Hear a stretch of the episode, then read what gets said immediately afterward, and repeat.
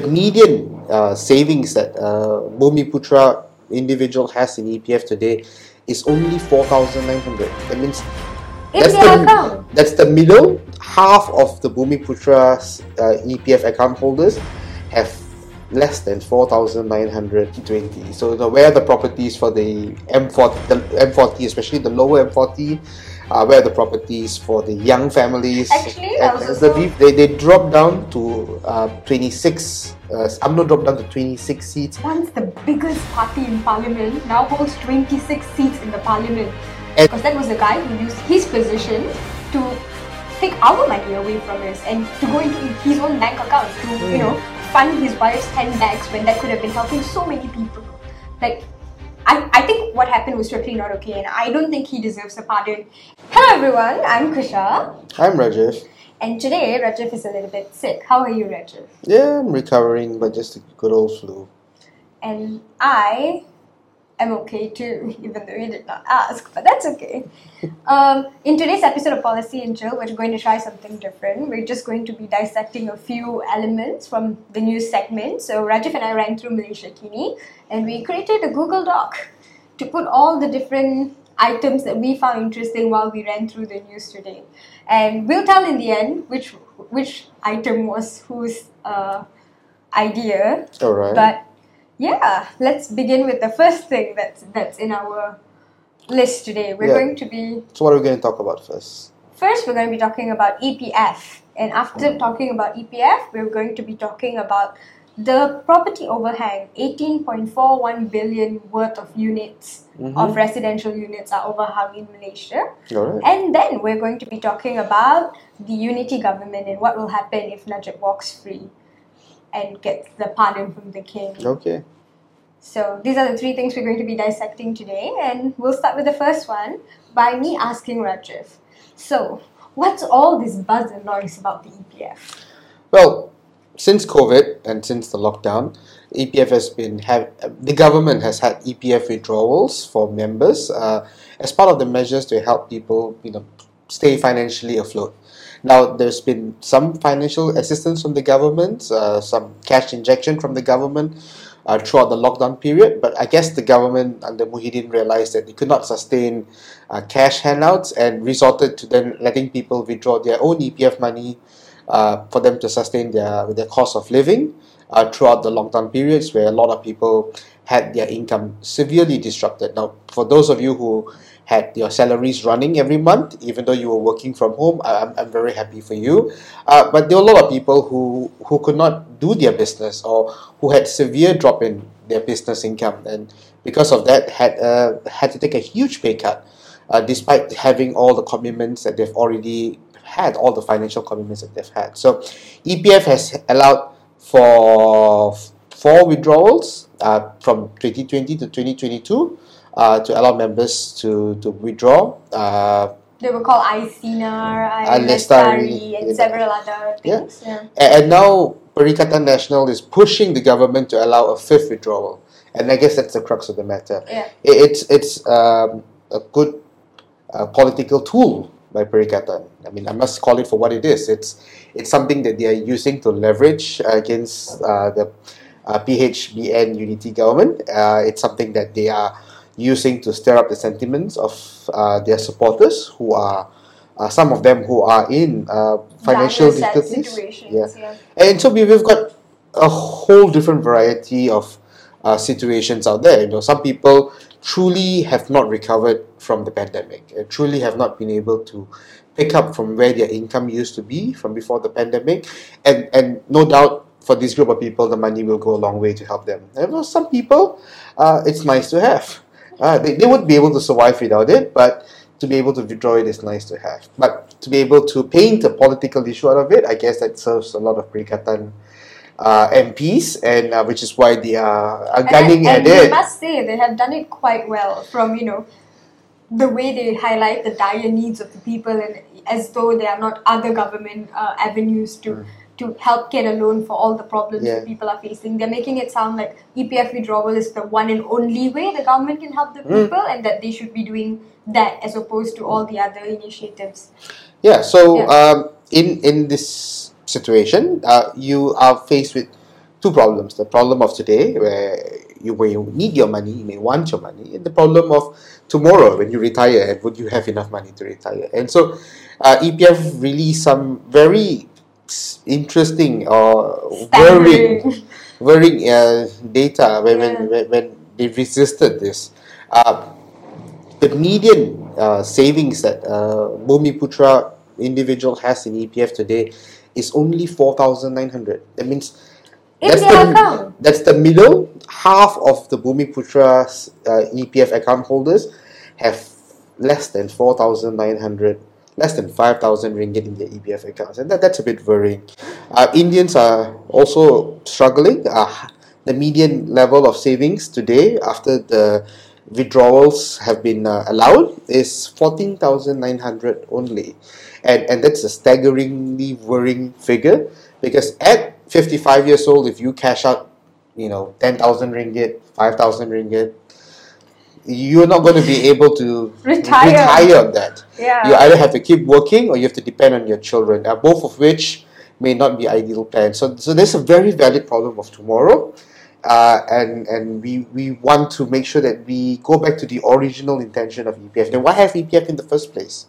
we It- it- institutionalized it. We, Yeah. we made sure it was cut from people's salary. It was important to us as it- a it's nation. it's important for preparing our people for retirement, and not to say like we'll worry about it when the day comes, but to be able Yeah. to prepare for it from today, and, and that's why EPF is there, and that's why it's a mandatory contribution from all employees, and it's not something uh, quite optional, and and allowing this withdrawal after withdrawal. Now, now during the period of lockdowns, I I, I totally understand. There there are many people who, many politicians who supported the withdrawal. I I, I understood, and I I I, I also frankly supported the withdrawals during the lockdown period because when the government is unable to assist you financially, at least let you survive by taking on the money. But now that lockdowns have been over for quite some time, uh, and, and the economy has opened in full for quite some time, I think we need to focus on other ways to help people in need and, and not depend on another round of withdrawals uh,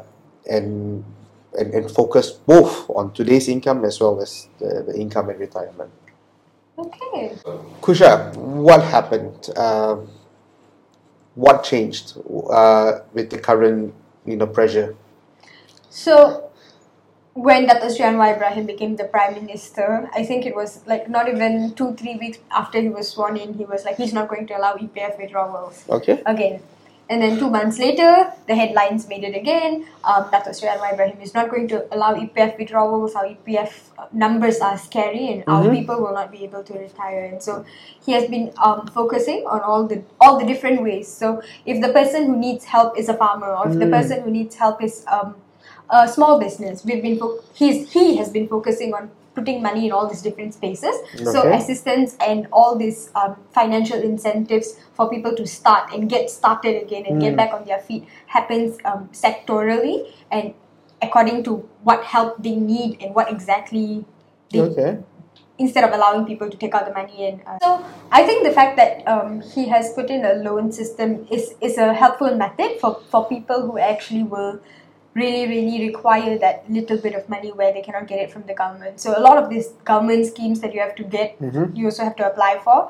And at least he understands that not everyone will be um, able to be getting these government schemes. And if you still need to depend on your EPF money to get certain things you can uh, request for a loan. And if you don't pay back then your EPF will be your collateral. But you know he, he's aware that not that we're not catching everybody with all these different uh, sectoral helps that he is providing as a as a as as a solution instead of allowing people to withdraw their EPF Alright. and so I don't think it's such a bad thing that he has created a loan system. I think it will help to filter between people who just want to take out their money to buy a new car Mhm. and it, it will help filter between the people who really need it to help pick their business up or, or help their Mm. livelihood. Okay, so um, is, is Perikatan happy with this? Have they backed off, or are they still pushing for a full, you know, EPF withdrawal system like we've had in the past?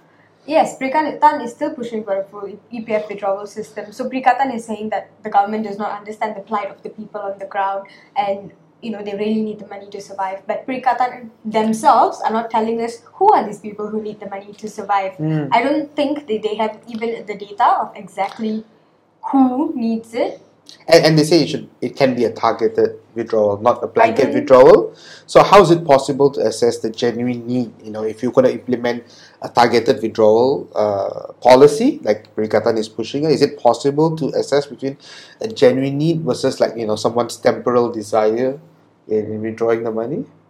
see as a government i think i think before i take that question i think it's a bit philosophical how we want to be as a government before this nation has taken the stand that we're going to nationalize this, this retirement schemes Mhm. so our people can retire comfortably Mm. when, when they grow old even if they're they don't have to depend on their children they don't have to you know they don't have to depend on anyone they sh- they Yeah. are able to retire and we've been forcing people to save money because we cut this money from the paychecks it's not an independent contribution from the persons itself and is this how we're going to continue being as a nation or are we going to be the kind of nation who uh, let people manage their own money if they want to take out the money and buy a car shouldn't it be my right? Because it is my money. Okay. so I think, I think first before deciding how to um, differentiate between the need of the people and the want of the people, I guess we should go into deciding should we do we want to be the kind of government that forces people and you know, in my opinion, helps people make sure that they have a social safety net to depend on when they are older,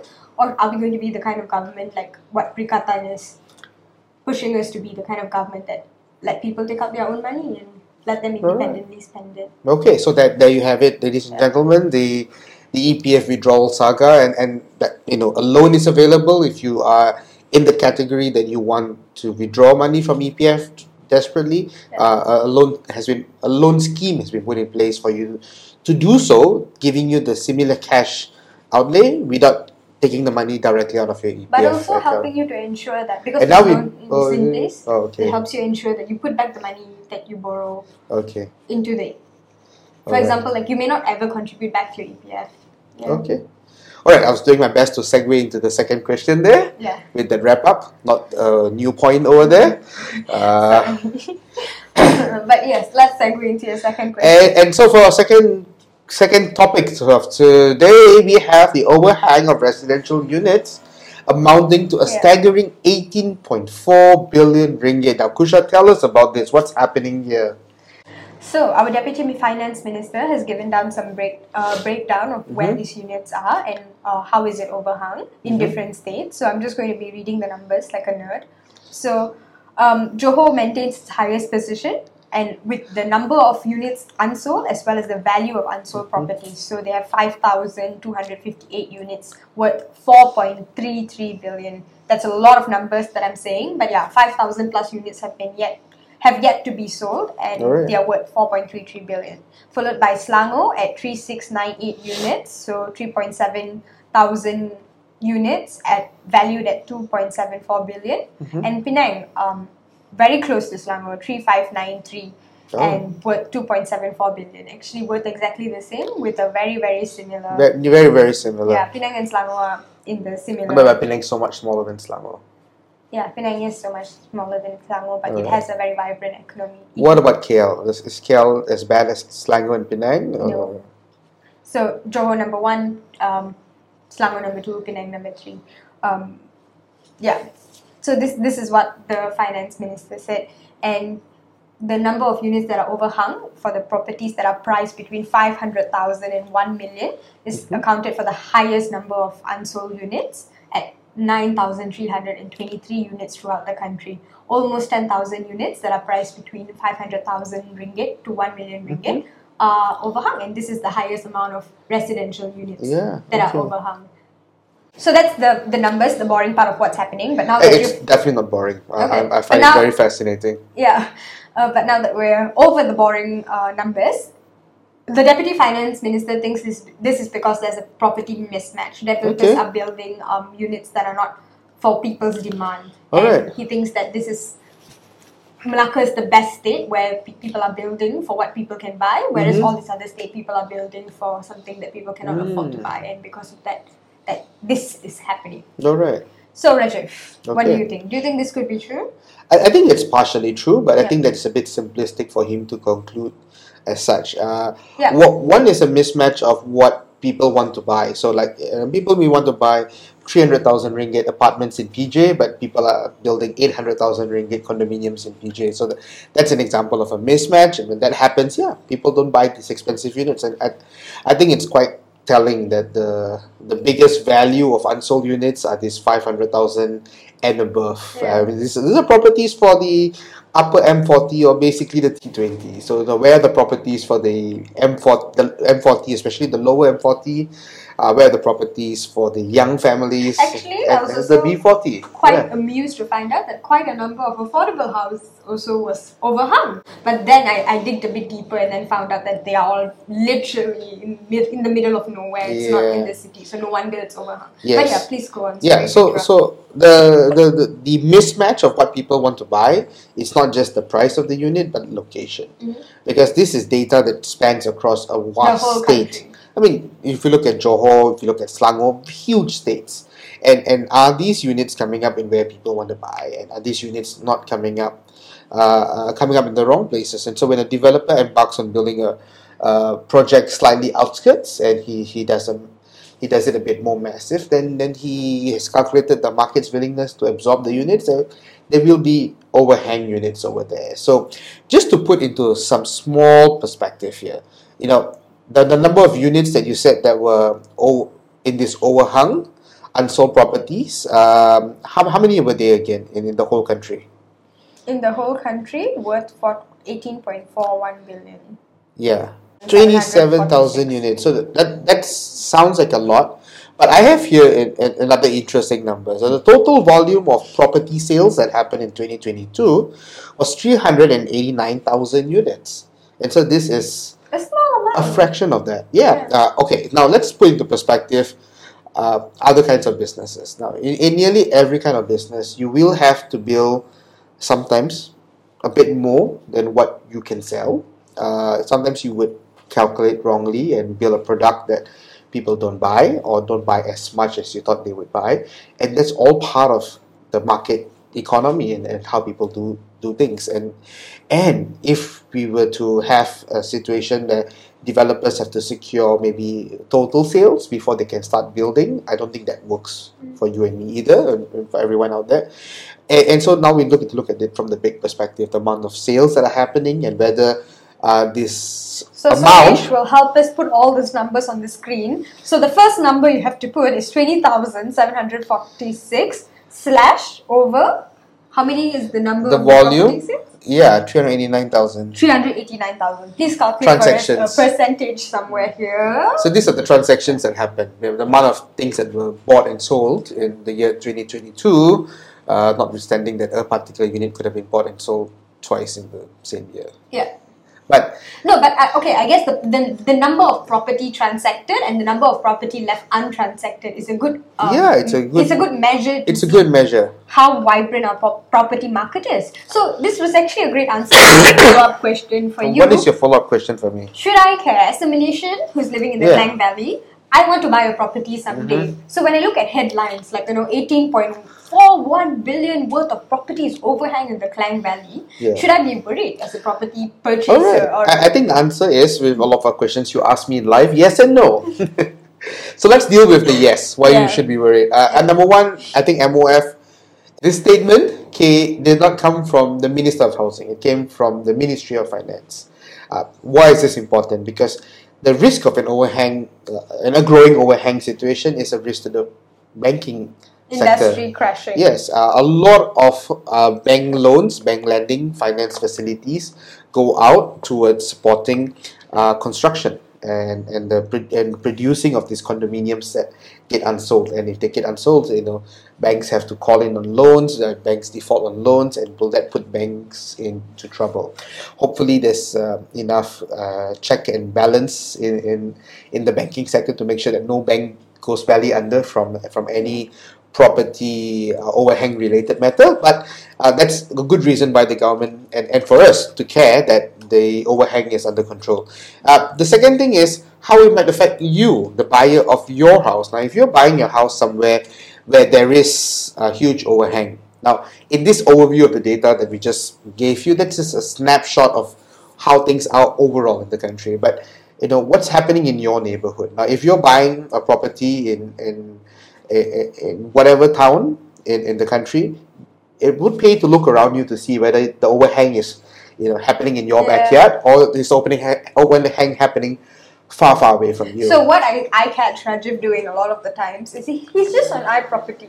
He's just scrolling for fun, for fun. He, he's on iProperty for fun, looking at oh wow, this is so fully rented out. So many people are living here. You can barely find a unit. I have heard him say things. So sometimes I walk into the room and he's just kind of on his phone. So I'm looking at him. I'm thinking he's scrolling Facebook or which I'm very wrong. He doesn't. He doesn't scroll Facebook. He doesn't scroll Twitter. He doesn't scroll Instagram. For fun, he scrolls iProperty, and he scrolls iProperty, and he, you know, he's looking at the thing, and he's like, oh.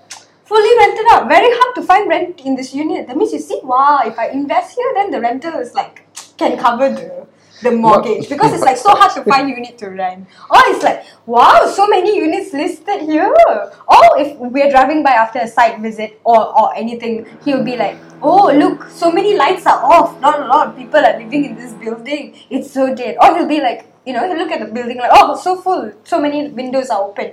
And so, yeah, this, this, this housing thing is kind of Mm. something he does, you know, for fun, for, for as a geek, you know, he, he loves it and he likes observing, you know, what, what's happening to our property market around here.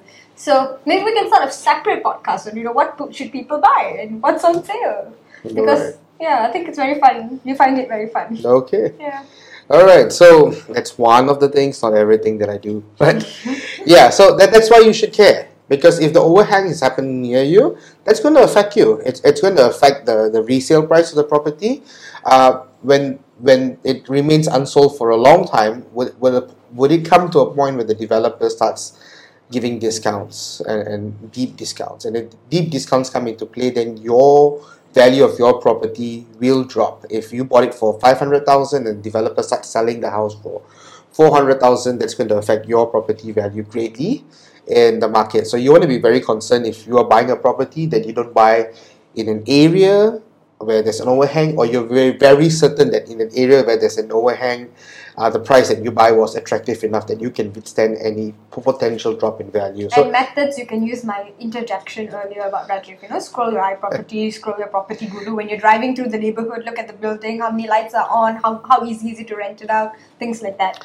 Yeah. So, what what do you think? Should should we let the market be like this, or should the government intervene? Okay, so an example for government intervention is what Selangor is doing. Selangor is doing a 30% uh, affordable housing for Mhm. every property development that um, comes up. And I think this is very helpful because if a development is coming out in the middle of Petaling Jaya, Okay. then 30% of the affordable housing is with, is with the development in Petaling Jaya. Okay. And it's not like, you know, the developer contribute a fund and the government finds a cheap land to Mm. build the housing somewhere. So Alright. there's some sense to why the government is doing this in Selangor for us okay. but but yeah i don't i feel these overhang units are not a huge issue as Mm-hmm. we compared through the statistics earlier and the percentage that will display on the screen again now when we, we fractionize both the numbers. It is a very small um, number and i don't think it actually um, is making our market any less stronger. Our property market is still very strong very vibrant.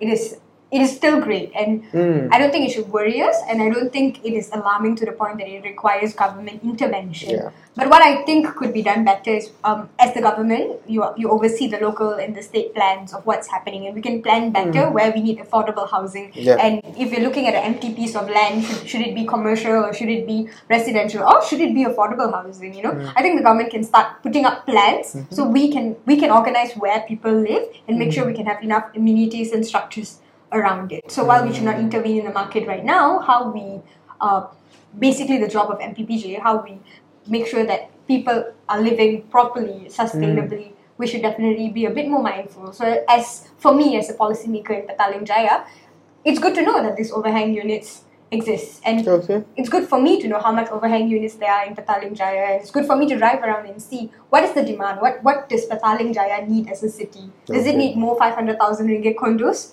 Or does it need affordable housing? Or does it actually not need anything? Does it need a park? So this this information matters to me a little bit, but but, but what I thought was we could dissect does it matter to any other ordinary Malaysian who's looking at the property market to buy All right. Okay. So, what is in also interesting in this uh, regular release of data from the Ministry of Finance is that we keep releasing this overhang, this is unsold units by developers. What I would find interesting is the number of vacant, unrented out units out there, and I, I, I hope that you know some government agency, maybe MOF, maybe the Ministry of Housing, would collect this data and release this data because for the, all those who are looking at property purchase with the view to rent them out, you, you might want to take a look at this and, and be very wary before entering the market at some neighborhoods where eh, you know while all the units are sold no one's renting it out and the building is quite vacant or the whole taman is quite vacant so that, that's another worry now that that's a worry that's real for you and me because that'll affect your monthly repayments if you bought the property to rent it out but can't rent it out. So, all right, so that we've covered property overhang, let us segue now to a very different issue. Najib might walk free. Is this for real, Kusha? What's going on here? So um, the UMNO, our component part, our unity government member Mm-hmm. friend is asking for Najib to be given a pardon by the king. Really? Yes, Now, what's going on there? Why, why, why is UMNO getting involved in this? Oh, because of course Najib has enough influence in UMNO and Najib, despite being in jail, is still very, very influential and holds a huge number of votes in the party. So, yes, he has got the grassroots support. UMNO is essentially very Najib Mm-hmm. favorite. Najib is their favorite. So of course, of course, they would want Najib to be free. Mhm. And in fact, they even compared it to Anwar. They said that you know Anwar was pardoned by the prime minister Mhm. once, and why not Mm-hmm. Najib? Why shouldn't Najib be pardoned if Yeah. Anwar got that? And so, and uh, uh, and so I'll try my best to be very un- unbiased in this conversation, but I. I, I don't feel okay with allowing Najib to walk away free at all. Mhm. I think he stole a lot of our money. He I think I am totally not okay. So as DAP Petaling Jaya you choose. Kusha is against it. Yeah. And if I am asked by my political party leaders how do I feel about it, if they you know want to know how I feel about it as a grassroots leader, Mhm. I will tell them I'm against it, and I'll tell them that that should not happen because that was a guy who used his position to take our money away from us and to go into his own bank account to you know fund his wife's handbags when that could have been helping so many people. Like I, I think what happened was totally not okay, and I don't think he deserves a pardon. And so I am against it. Mm-hmm. Kushalini Mahendran DAP Petaling Jaya youth chief is against it. So Rajiv, why do you think this is suddenly coming up? Well, I think it's testing the waters. I, I think uh, enough people in leadership are, are testing the waters to see whether, number one, the public can accept this, but more importantly, number two, whether Harapan supporters can accept this. And, and, want to, and people are throwing out the issue without quite putting the issue on the table to see whether, hmm, can, can we get away with this down the road? Can, can we be testing the waters here? And, and to that, I say no. No, we, we, we won't get away with this. Um, you've tested the waters. I think the, the people are quite clear that uh, Najib has done wrong. And Najib should stay in jail. And in fact, this can be a very dangerous thing to do. Uh, a lot of people, a lot of analysts have come up to warn that uh, the government will be in trouble if Najib walks free. And the biggest reason is because the rejection of UMNO and BN in the last elections was so strong. And so strong. very clear. Yes, they, they dropped down to uh, 26. Uh, UMNO dropped down to 26 seats. Once the biggest party in parliament now holds 26 seats in the parliament. And the rising of the green wave uh, against UMNO was also on the back of the fact that we, they were done with the dirty government that was led by uh, previously Najib and then Zahid and, and just generally that BN is dirty and BN is corrupt, and we want to end that corruption. And, and so having any amount of compromise to that cannot be acceptable. I I understand that some people want it badly, you know, and, and some of these people are part of the unity government. This is not a perfect unity government. This is a, a, a government that has had to be put together because no one won the elections uh, in an outright With a fair manner. majority. No one, no one had a clear majority, and and, uh, and some form of government had to be formed Yeah. uh, for us to move forward for the next five years until we have the next general election. So, so while we get together as a government, and while we have to put aside our differences and pursue things that we can agree on in common. Uh, we cannot cannot agree in common that Najib should walk free.